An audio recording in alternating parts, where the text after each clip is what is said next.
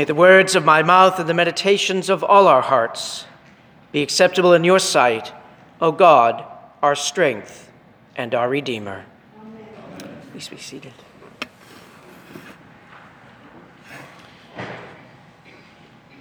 Jesus came down with the 12 apostles and stood on a level place. This begins what is commonly known as Jesus' Sermon on the Plain in Luke's Gospel. It's one of the longest teaching discourses in Luke. And our lectionary divides it into two parts over this week and next. This week we have the Beatitudes. Jesus offers to his disciples a series of blessings and woes. And let's pause there for a moment. See, I think our society often confuses what Jesus meant by blessed and woe. In general, our society believes that blessed is understood as some sort of benefit given by God that is tangible in some way, as if it is some sort of perfect life free from struggle or want or need. This is often perverted by those who proclaim the so called prosperity gospel, where God has blessed those who have achieved what is known as worldly success, material possessions. But such proclamations run counter to what Jesus actually said, how he lived, and how he called upon his disciples to live in following him. Blessed as Jesus presents it is more about recognizing God's presence and having a deep and abiding awareness of being part of the Jesus movement, a movement working toward the realization of God's realm. It does not mean the absence of struggle. We see throughout Scripture where the Jesus movement faced hatred, exclusion, persecution, being reviled, defamed, and even victims of violence and death. See, that tends to happen when people are confronted by a movement which calls for a transformation of society, which may run counter to personal agendas, power, wealth, comfort, and prestige. So, being blessed is not having this perfect life free from struggle or hardship. Being blessed is living more fully into the ever abiding presence of God. It is having a deep awareness that we are part of this movement led by Jesus that shares God's vision for the world and is actively working to make that vision more fully present. So, what about the woes? At first glance, it would seem a woe indicates a punishing fate, a bit of they'll get theirs or get what's coming to them. But how does that match with Jesus proclaiming a God of love, grace, and forgiveness? There are a number of biblical scholars who suggest that the woes found in the Beatitudes should be read more like warnings a call to repent, to turn around, and to begin living in the ways of God. An invitation to live like those who are blessed.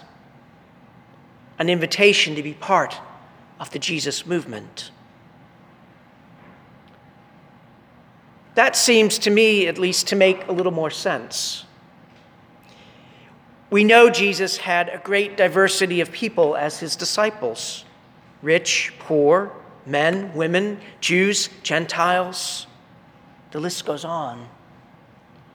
Jesus was always about widening the circle. It was the generosity of wealthy disciples who funded much of the Jesus movement.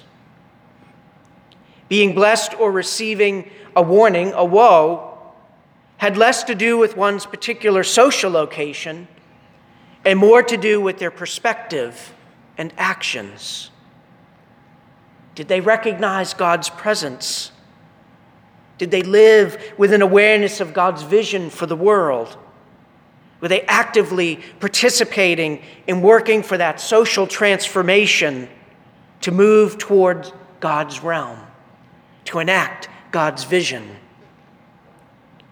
Or did they live for themselves, focusing on their own comfort, their power, their wealth, their prestige, particularly if it was at the expense and or the oppression of others?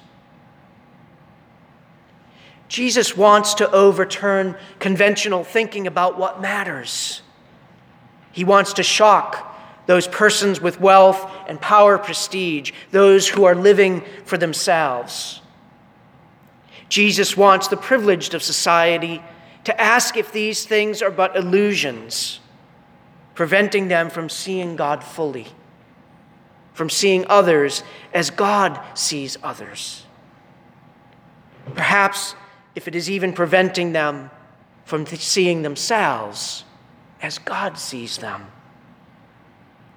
Jesus wants the privilege to consider if they are mostly living for themselves or are they willing to give of themselves to advance God's vision for the world? The world in which we live doesn't seem to work the way that God envisions it. That isn't the world we know. Sometimes we may even wonder if we've made that much progress over 2,000 years of this Jesus movement. The truth is, we have. An equal truth is there is still work to do. There are many who fight against the world being a level place for all. We couldn't see the disparity between rich and poor, or racism, or sexism, or homophobia, or any of the other biases, prejudices, and oppressions present in our world if a level place for all were the norm. It's better in some places than others, but everywhere the human condition struggles. But if struggle is not the absence of blessings, and woes are an invitation to join the Jesus movement for the social transformations God envisions for creation, then there certainly is hope and not an empty or a false hope either. Real hope, real progress. Jesus came down with the 12 apostles and stood on a level place. Could it be that Jesus is inviting each and every one of us to stand with him on that level place, to know God more fully, to share God's vision for creation? To be active participants in a movement powered by the love of God. It is from that place, that level place, where we can share with Jesus an outlook for the world which moves us closer to the reality of God's realm for all. Amen.